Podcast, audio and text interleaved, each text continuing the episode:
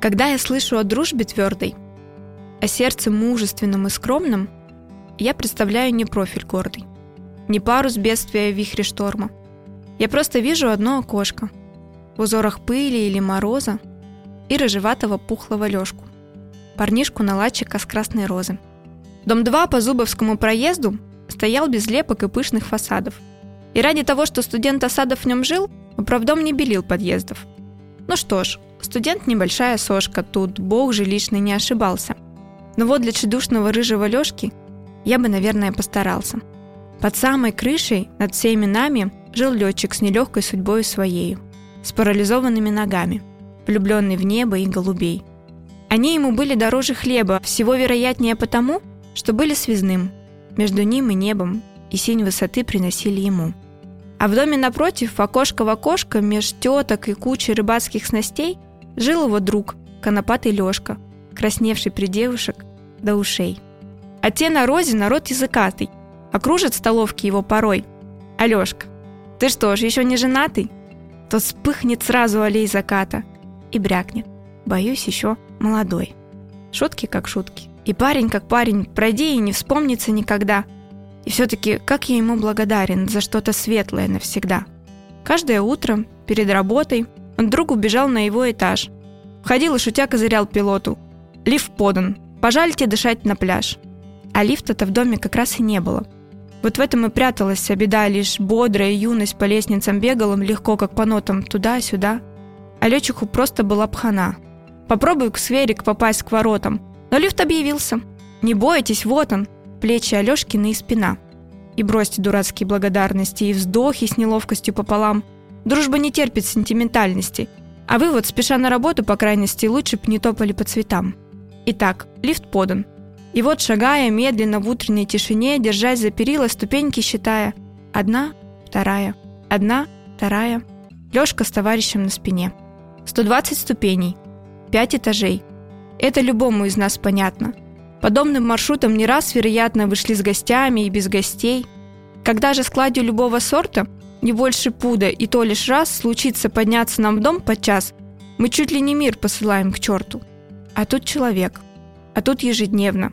И в зной, и в холод пошли, держись, 120 трудных как бой ступеней. 120 вверх и 120 вниз. Вынесет друга.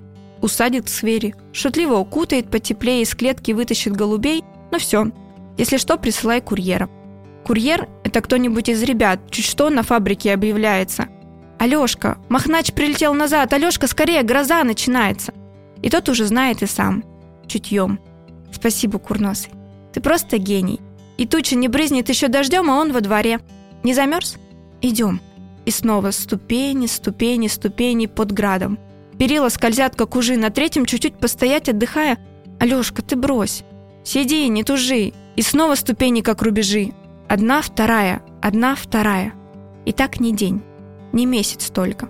Так годы и годы, не три, не пять. Трудно даже и сосчитать. При мне только десять, а после сколько? Дружба, как видно, границ не знает. Все так же упрямо стучат каблуки, ступеньки, ступеньки, шаги, шаги. Одна, вторая, одна, вторая.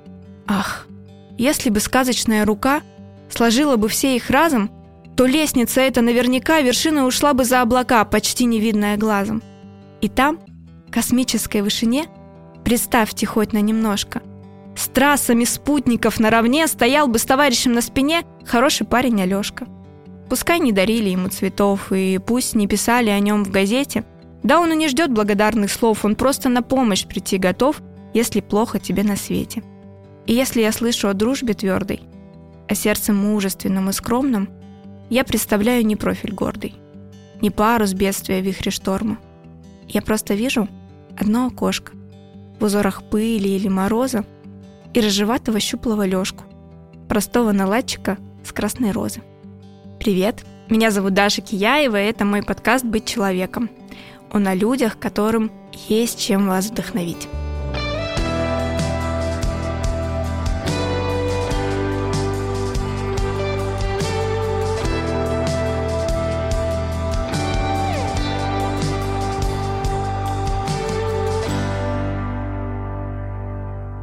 Меня сегодня в гостях Настя и Марина. Они руководители фондов Настя – руководитель фонда преобразования, а Марина – директор и руководитель детского сада, это считается или как? Я руководитель центра для детей с нарушениями развития «Солнечный круг». Давайте познакомимся со служителями сейчас поближе. Настя, начнем с тебя. Расскажи, пожалуйста, чем занимается твой фонд, какая ваша деятельность, какие направления и проекты вы развиваете? У нас три основных социальных проекта. Один называется «Слэдж хоккей», где дети с инвалидностью ДЦП, нарушение опорно-двигательного аппарата, ампутации, они могут заниматься спортом профессиональным, таким как, как хоккей.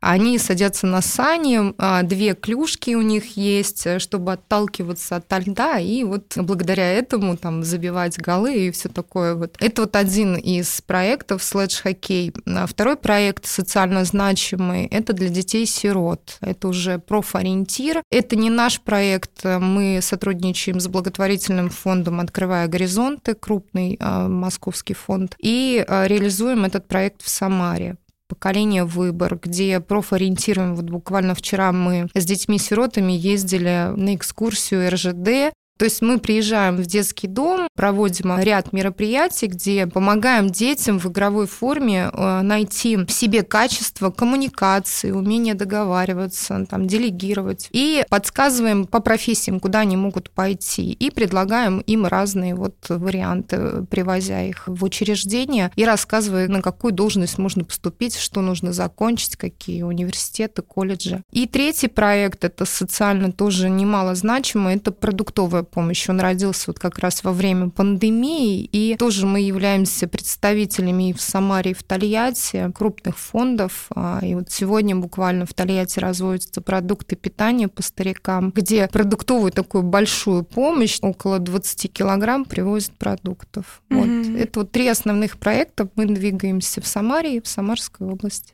Mm-hmm. Марина, хочется вас послушать. Мы занимаемся сопровождением семей, где родились дети с нарушениями развития, причем это дети с тяжелыми нарушениями развития, с момента рождения такого ребенка в семье и на протяжении всей жизни. Понятно, что эта цепочка включает э, много сервисов. Сейчас у нас такие проекты реализованы. Это служба раннего вмешательства, когда мы берем семью в момент выписки из роддома и ведем ее до трех лет, причем это ведение происходит в формате домашних визитов, то есть семья наблюдается на дому и оказывается ей помощь. Затем у нас детский сад, это уже образовательная программа и школа. Соответственно, дети, которые выросли и достигли школьного возраста, переходят в школу. И дальше у нас работают мастерские. И подразумевается, что следующим этапом будет открытие службы поддерживаемого проживания, учебных квартир, ну и всего, что связано уже со взрослой жизнью. На данный момент четыре сервиса, да, то есть э, служба раннего вмешательства, детский сад, школа и мастерские.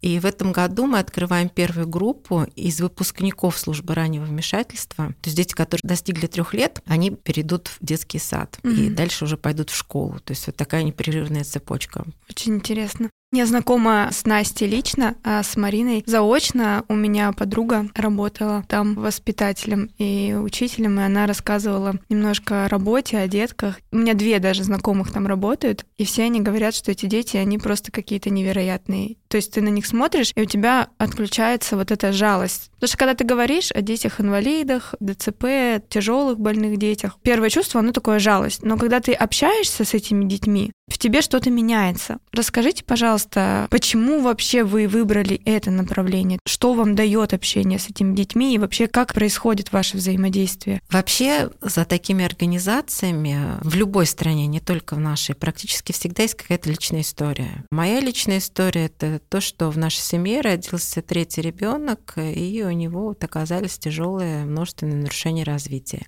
И когда я в этом во всем варилась, э, то в какой-то момент я поняла, что мои старшие дети, они, в принципе, имеют доступ ко всему, что они захотят. Вот захотела там на гимнастику пойти, пожалуйста. Захотела на теннис, пожалуйста. В такой садик, пожалуйста. В такую школу, пожалуйста. С чем я столкнулась с сыном, это что, в принципе, он обречен провести жизнь дома. И я, соответственно, тоже.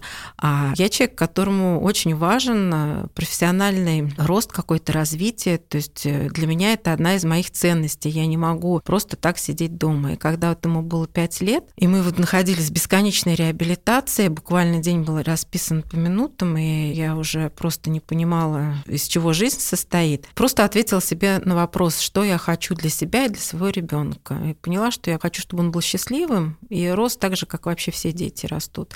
А вот вы сказали, что это дети какие-то восхитительные или какие-то...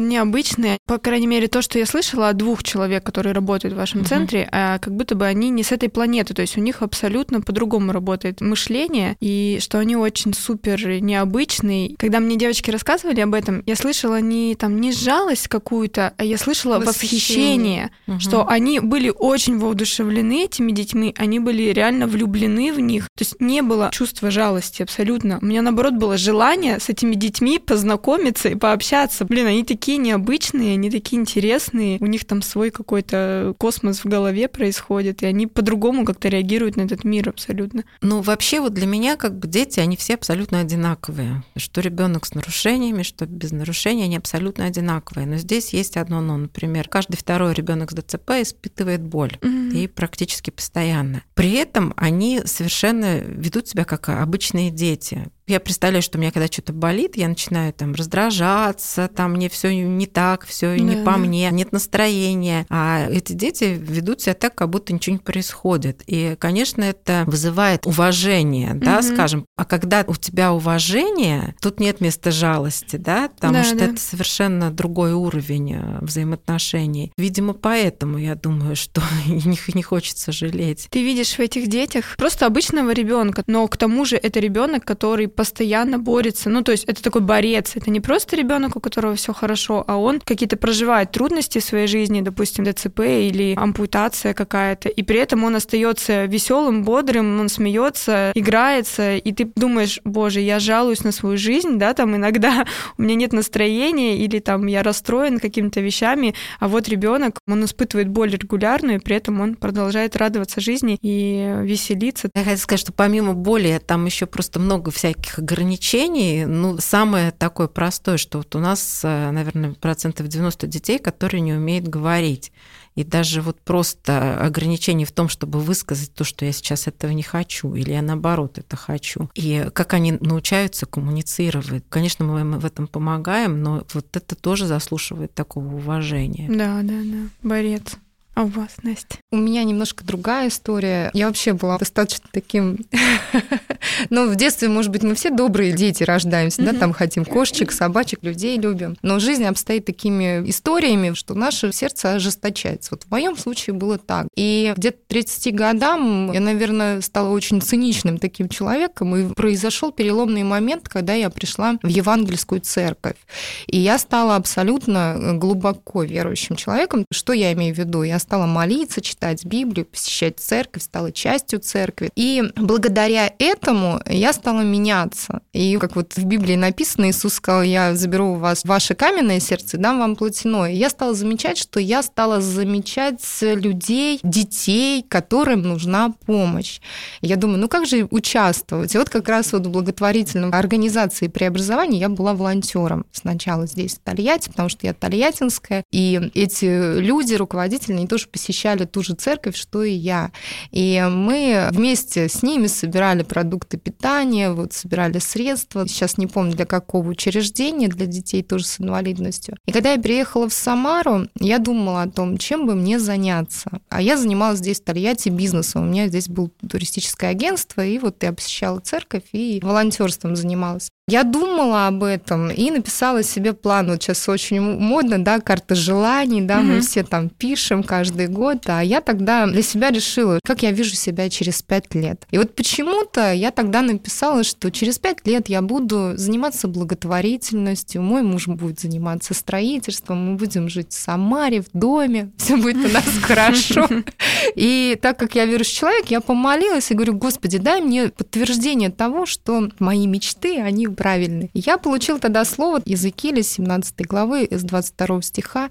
Там написано «Я, Господь, возьму маленький отросток, оторву его от великого дерева и насажу на великой горе.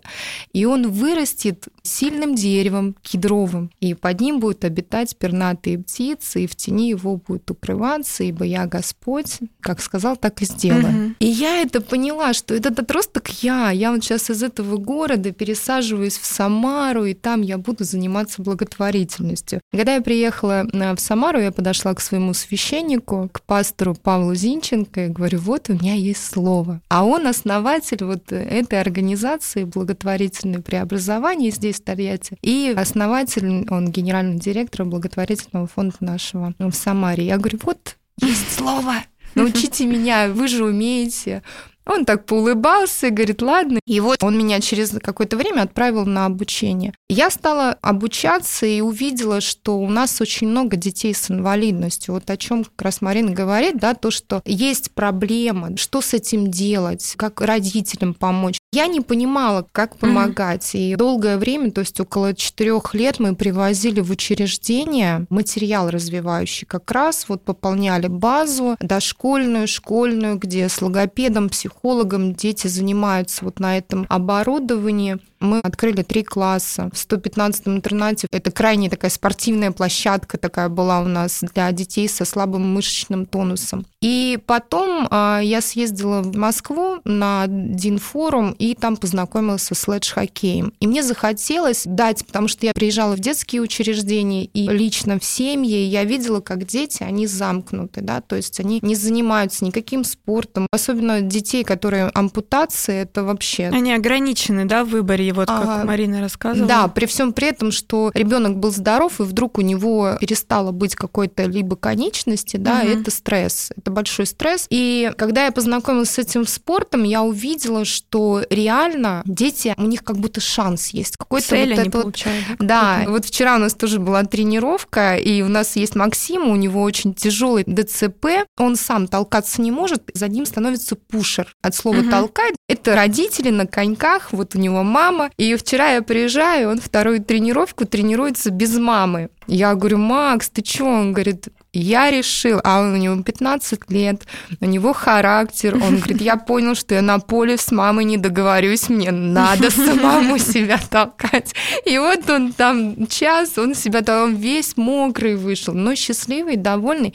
И я вижу, какой был результат, то есть какие они ко мне пришли в сентябре и какие сегодня. Мы там съездили с ними в Сочи, мы съездили в Чебоксары. В Сочи у нас вообще всероссийский был турнир, там 47 городов, дети вообще побывали в таком масштабе, ну, это, конечно, словами не передать. И радость родителей, радость, конечно, детей. И когда ты это видишь, ты понимаешь, реально у них есть чему поучиться, но и также мне, как благотворителю, я вижу, что это все не зря. И останавливаться на этом нельзя. Но, наверное, Марина точно так же, да, она видит этот результат и понимает, что останавливаться нельзя. Надо искать ресурсы, надо искать варианты, надо пробовать все, и чтобы помогать дальше двигаться. Ну вот как раз, Марина, я думаю, что у вас тоже началось там с какого-то небольшого проекта, да, детского сада, может быть, или школы, или просто реабилитации. Потом вы поняли, что им нужно и с нуля развитие, и после школы тоже нужно чем-то заниматься. Вот есть какой-то проект после того, как они школу заканчивают, как-то трудоустраиваете? И вообще есть ли способность у этих детей, то есть они могут работать как-то чем-то, какой-то деятельностью заниматься, или у них ограниченные ресурсы? Но мы ориентируемся на детей прям с тяжелыми mm-hmm. нарушениями нарушениями. То есть это дети, которые самостоятельно не смогут жить, им нужно будет обязательно какое-то сопровождение. Изначально я сразу думала о том, что проект должен охватывать сопровождение семьи вот от начала и до конца. Просто нам пришлось открывать сначала детский сад по той простой причине, что у меня Коле было на тот момент там 5 или 6 лет, и, соответственно, для того, чтобы я могла работать, угу. надо было его организовать. Угу. Поэтому начинали с детского сада. Хотя, конечно, логично было бы сделать сначала службу раннего вмешательства, угу. потом они вырастают, открывается детский сад, потом они вырастают, открывается школа. Но на тот момент такой возможности не было. Надо было сделать сначала детский сад. Потом, соответственно, дети подросли, И пришлось открывать школу. Угу. Причем это же связано с получением лицензии, аккредитации да, да, да, и вот это все процесса. Дальше мы уже стали думать о том, что нашему старшему сейчас воспитаннику 16 лет, несмотря на то, что он в четвертом классе, но мы уже стали думать о том, что будет дальше. Поэтому стали организовывать мастерские. То есть такие кружки по интересам, можно сказать, но они как бы в разные ходят, потому что надо определить, где больше ребенку понравится, и они направлены больше на такую адаптацию социальную детей. Все, что связано с социальной бытовой жизнью, очень любят дети кулинарию. Все, что связано с домашней сферой, mm-hmm. это творческие мастерские, там и живопись, и гончарная мастерская, и прикладное творчество, конструирование.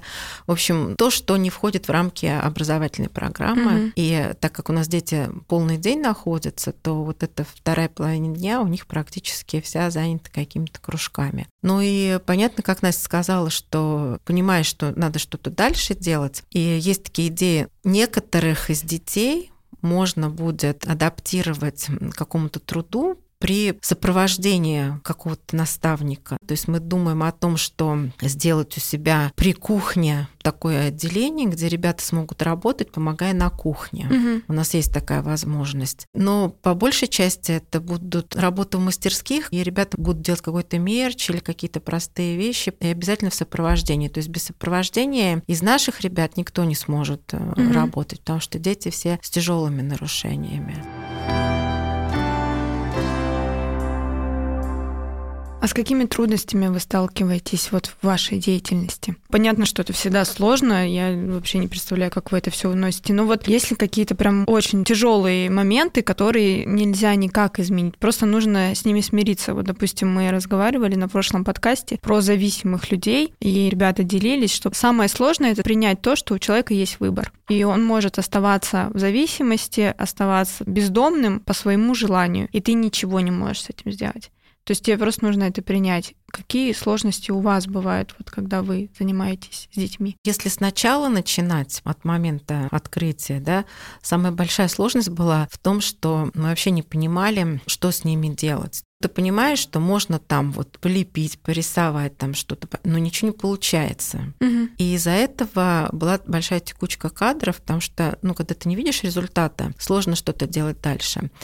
И вот я считаю, одним из самых счастливых событий моей жизни это когда я попала на обучение эрготерапии в Питер Русфонд делал проект, и там со всей России набирали 20 человек эрготерапевтов, 20 человек физических терапевтов. И поскольку у нас больше некого было отправить, мне было очень сложно решиться, потому что это надо было две недели жить в Питере, две недели дома, и угу. Колю оставлять. Но спасибо мужу, он меня поддержал, и, в общем-то, я в последний вагон буквально запрыгнула, и вот тогда в жизни центра все стало меняться, угу. потому что мы стали адаптировать среду, стали подбирать для них позы, стулья, технику, и сейчас это вообще-то хорошо очень оборудованный, комплектованный центр, но я пока более укомплектованного не видела центра, если честно, угу. даже там в столицах угу. нашей Родины. Вот среда оборудования, оно очень много решает в жизни этих детей. Это одна из самых важных составляющих адаптация среды. Например, у нас есть подъемники на второй этаж, подъемники, чтобы переместить ребенка из коляски на пол или в другую коляску.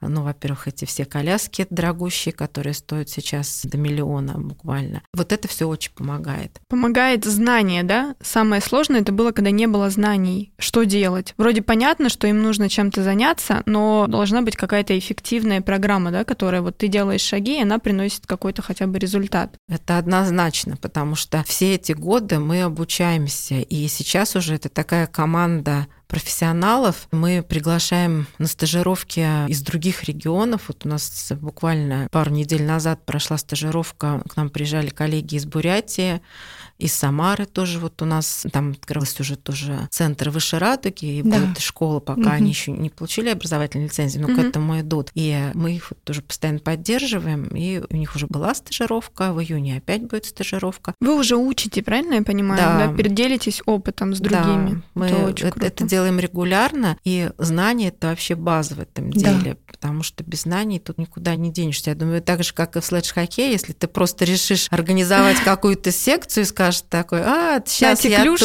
тут, да, эти клюшки, да, то ничего не получится. Нужны определенные знания, нужно этому обучиться. Да даже просто, чтобы привлечь средства к этому, этому тоже. Вот Настя сказала, что ее сразу отправили на обучение, потому что это все у нас э, в стране еще пока в молодом новое, таком да. состоянии, да, поэтому новое. приходится много очень учиться. Еще мне кажется, такая цензура, как будто бы об этом не хотят говорить. Почему дети сидят по домам с ДЦП, с умственными какими-то сложностями?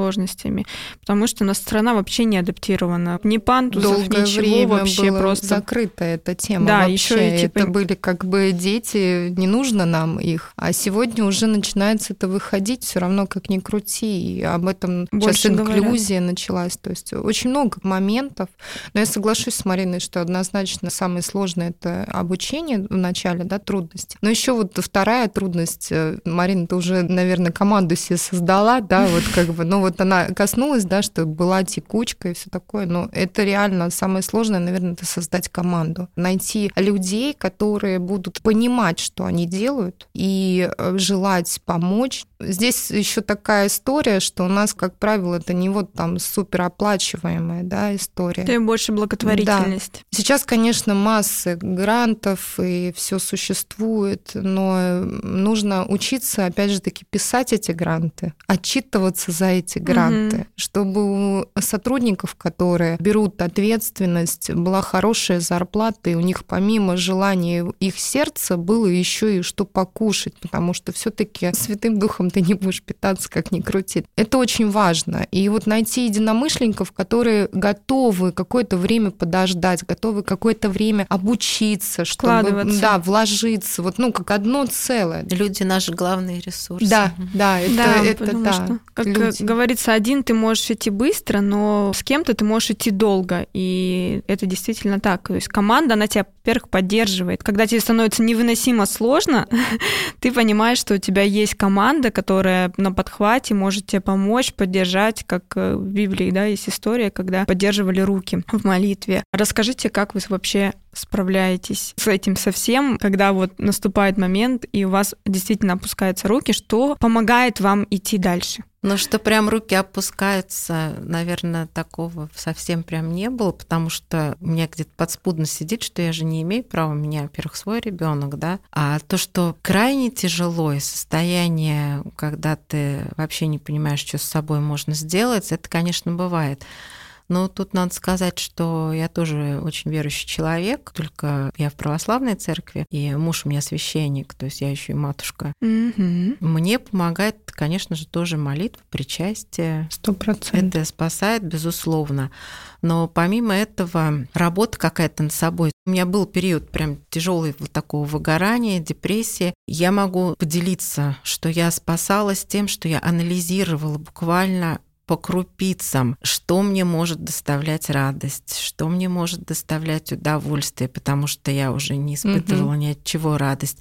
Я все это выписывала, даже какие-то вообще мелочи. И потом пыталась вставлять буквально в расписание, вот как у меня по часам идет, там делаю то-то, mm-hmm. то, да, я в это расписание вставляла вот эти моменты, которые мне могут принести радость. И вначале, допустим, я думаю, ну вот съездить к памятнику Татищева, сесть там с э, кофе. чашкой кофе и смотреть вот на горы и Волгу, это прям вот будет в кайфе. Когда я первый раз я туда приехала, села и сижу, думаю, мне надо обратно, мне надо туда, мне надо что-то делать. И я не могла расслабиться. Потом через какое-то время я стала ловить себя, что мне помогает. И еще меня очень выручает короткий отпуск, буквально день-два, когда мы с мужем просто уезжаем из города вообще куда-нибудь и отдыхаем вдвоем. Только надо единственное, никогда ты уже все на полном издыхании, а когда ты чувствуешь, что ну еще вот чуть-чуть и как бы все, и вот в этот момент надо обязательно устроить себе короткий такой перерыв, потом приезжаешь уже с новыми силами. Ну вот у меня, наверное, так. Здорово, Согласна, прям класс. Настя, тебя так же? Но у меня вначале, конечно, было такое, что мне хотелось бросить каждый день.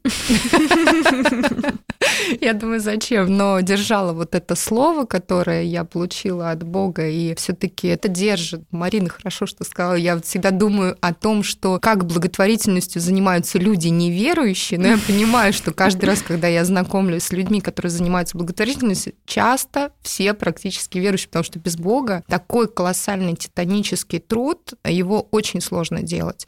И какие бы мы правильно духовные не были, но нам нужна поддержка, и нам нужно находить что-то свыше вот, да, да, да. И в моем случае это была поддержка в моих наставниках, в моих священниках, которые мне говорили, иди отдохни. И вот точно я также, я ехала куда-то, и я все равно, у меня 24 часа, у меня мозг кипит, и э, надо делать это. Я не позволяла себе отдыхать вообще.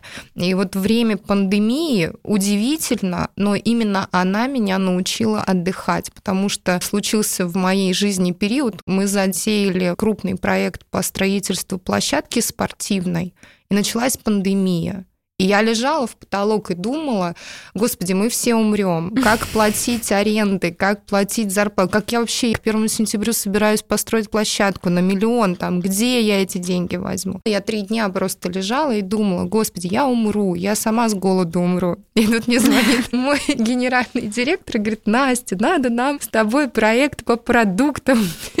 Я, у меня аж слезы. Я думаю, я сейчас сама пойду с рукой. Дайте кто-нибудь покушать, не то чтобы кому-то. И тут вот реально какое-то чудо. И э, на меня вот вышел благотворительный фонд крупный московский. Говорят, станьте нашим представителем, мы боксы установим, вы просто их забираете, развозите продукты. И я думаю, ой, слава! Вот в это время как раз у нас какой-то такой вот период был, и начали сразу все партнеры звонить. Настя, мы хотим участвовать в строительстве твоей площадки для детей. Когда пандемия началась, две недели прошло, то есть сначала все в шоке и говорят, Настя, нет, мы не будем ничего угу. делать, мы не будем строить, потом две недели отошли и такие, о, все нормально. Жизнь продолжается. Да, жизнь продолжается, мы строим с тобой площадку, и к первому сентябрю площадка была построена, а я научилась отдыхать.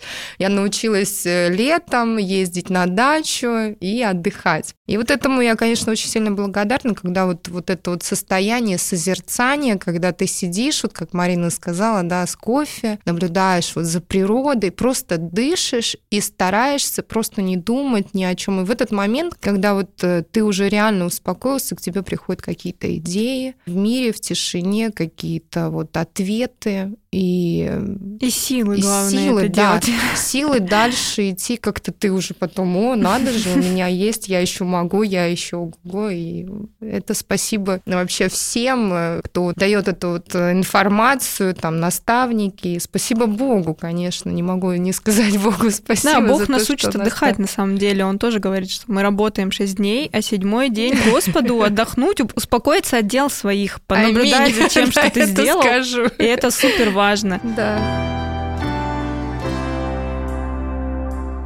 Ну и, соответственно, у нас заключительная часть, она очень важная, и она как раз ту цель преследует подкаст, ради чего он вообще создан мною. Для того, чтобы рассказать, какие у вас сейчас действующие проекты, будущие проекты, в которых вам нужна помощь, и главное, какая вам нужна помощь, да, мы все время это обсуждаем, потому что я уверена, что есть много людей, и нас слушают сейчас те люди, которые хотят помогать, и им бы интересно было бы узнать, чем конкретно вам сейчас помочь в Тольятти, мероприятий, допустим, вашей организации, на что именно нужны люди в Самаре. И онлайн, естественно, денежные какие-то переводы. Но, соответственно, понимаем, что гораздо эффективнее, когда люди знают на что конкретно, допустим, кому-то ребенку нужна коляска, да, там, или еще что-то. Я вот знаю, что вы очень часто в солнечном круге проводите всякие акции. Кофе купи, сотрудничаете с организациями. И, по-моему, добрый официант тоже ваша, когда у нас там в дровах проходят чаевые, собираются средства помощи. И люди участвуют активно, достаточно значимые люди в нашем городе. Чем еще можем помочь? Что сейчас важно? Ну вот э, Настя говорила, что когда началась пандемия, у нее был шок, да,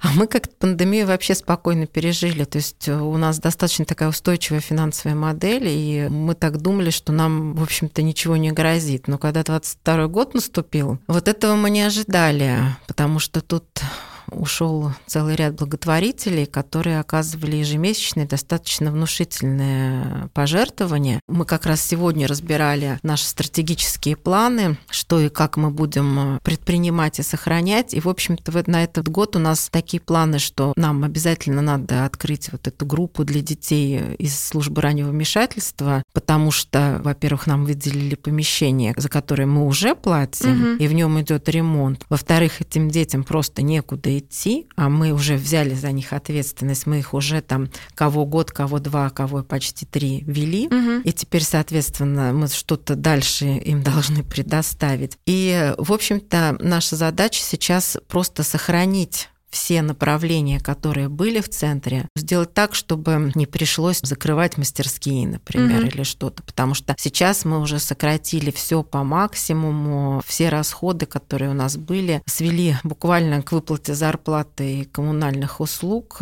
и отказались там и от дворников, и от охраны, и от всего, что только можно.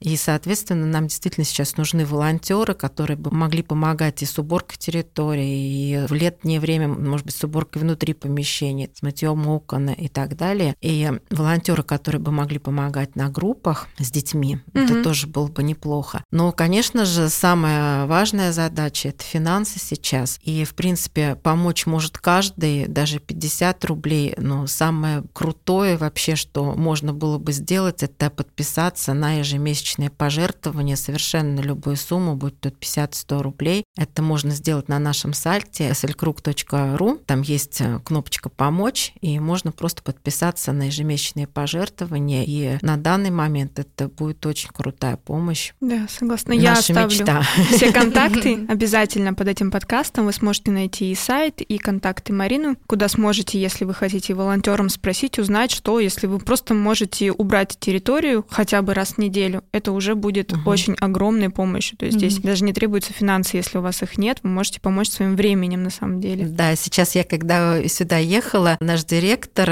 и мой муж по совместительству, не знаю, кто по совместительству, да, как раз занимался тем, что стриг газоны, и как он смеется, что его как директора можно больше увидеть в рабочей форме, вылезающим из подвала. Ну, такая она должность директоров. Мы и полы моем, и все на свете. Да, абсолютно верно. Ну, также, да, у нас основное это волонтерство, конечно же. Мы приветствуем наших помощников и социальный проект, который по профориентиру детей-сирот и по слэдж-хоккею у нас, потому что там сани мы таскаем, там сами. Просто хотя бы помочь да, принести да, это да, на тренировку, конечно. да? Раз. Основное, конечно, затраты у нас идут ледовые. Лед мы арендуем, у нас в месяц выходит 67 тысяч чтобы дети занимались там. Если есть какие-то выходы, чтобы был бесплатный лед, угу. у кого-то они есть, вот нам очень-очень-очень нужно, потому что хотелось бы, чтобы дети занимались именно в то время, потому что нам предлагают э, время, но они в это время учатся. Вот, нам нужно вот финансовая, конечно, поддержка именно вот в этом. То есть вы уже закупили все, в принципе, оборудование, да? абсолютно. У нас есть сани, у нас есть экипировка, у нас есть даже вот сейчас, если при придут ко мне еще пять детей, у меня даже на пять детей еще есть экипировка. Mm-hmm. То есть настолько mm-hmm. вот мы уже закупились благодаря вот э, грантам, Грантам. да, мы уже все закупили, вот э, только лед основная, вот наша такая основная задача, которую мы в принципе делаем сборы. Также у нас существует э, ежемесячный, как вот у всех. Подписки, да? Мы все благотворительные организации, это, конечно, ежемесячно, это самая большая поддержка. Я сама как даже руководитель фонда, я участвую участвую в других фондах, поддерживаю такой же ежемесячной подпиской, потому что я понимаю, как насколько это, это важно. насколько это сильно, насколько это важно, пусть небольшая сумма. И потом, опять же таки, принцип, да, сеешь в успех других, получаешь тоже успех. Поэтому да, да. это тоже очень хороший принцип, который угу. мы используем как в нашем фонде. Да, я тоже оставлю контакты Насти все. Вы сможете, если вы из Самары или если вы не находитесь в этих городах, вы можете финансово всегда подписаться, поддержать. Также вы можете информационно поддержать, это на самом деле супер важно. Плюс э, я знаю, что в Тольятти у нас часто проходят, э, и кофе можно купить, чтобы помочь солнечному кругу, и прийти на обед, чтобы оставить чаевые, тоже они идут в вашу организацию. У вас очень круто развита эта поддержка. Да, скоро вы еще узнаете о двух новых акциях. Вот, супер, да, я обязательно поделюсь этими акциями, очень круто. Меня, кстати, приглашали официантом, но я заболела как-то, Аня меня звала в Подгорное. Я помню, что я испытала такой шок, типа, как это, ну, мне нужно выйти будет в люди. Я вообще просто радуюсь людям, которые на это все соглашаются, это очень круто. Сейчас мы уже не зовем на официантов, а по конкурсу отбираем. Да, сейчас очень много желающих, да, видимо, да. очень круто. На самом деле это обалденно. Я вот вижу у ребят, которые участвуют в это, блин, просто очень классно. И это и весело. Ну, то есть люди приглашают кого-то, своих друзей, то есть они говорят, приходите, мы посмеемся, повеселимся и поможем, главное, да. Это вообще просто обалденно, когда есть такая возможность. Я хочу поблагодарить вас, во-первых, за ваши сердца, за то, что вы расширили их настолько, что они вместили вот всех этих детей, которым очень сильно нужна ваша помощь. Я хочу помолиться за вас, за то, чтобы Бог продолжал помогать и поддерживать вас в этом нелегком деле, чтобы Он прилагал к вам людей. Я быстренько помолюсь коротко, и мы закончим с вами. Драгоценный Господь, спасибо тебе большое за Марину, за Настю, за их огромные сердца, за людей, которые причастны к их делам. Мы благодарим Тебя, и мы просим Твоей помощи, мы надеемся на Тебя, мы знаем, что у Тебя есть все возможности, которые нам нужны, и мы просим, чтобы Ты обильно просто благословил их, благословил их команду, чтобы Ты прилагал к ним людей, которые будут поддерживать их руки, помогать им на этом нелегком пути, которые станут единым целым вместе с ними, и которые будут вести это все, развивать длительный период времени. Мы также благодарим Тебя за всех людей, которые будут оказывать помощь, которые будут э, помогать волонтерством, либо финансовой помощью. Мы просим, чтобы этих людей ты также обильно благословил своими благословениями, поддержал их в их добром таком решении. Спасибо тебе, драгоценный Отец. Аллилуйя. Мы закончили. Спасибо вам большое. А с вами мы услышимся через недельку. До свидания.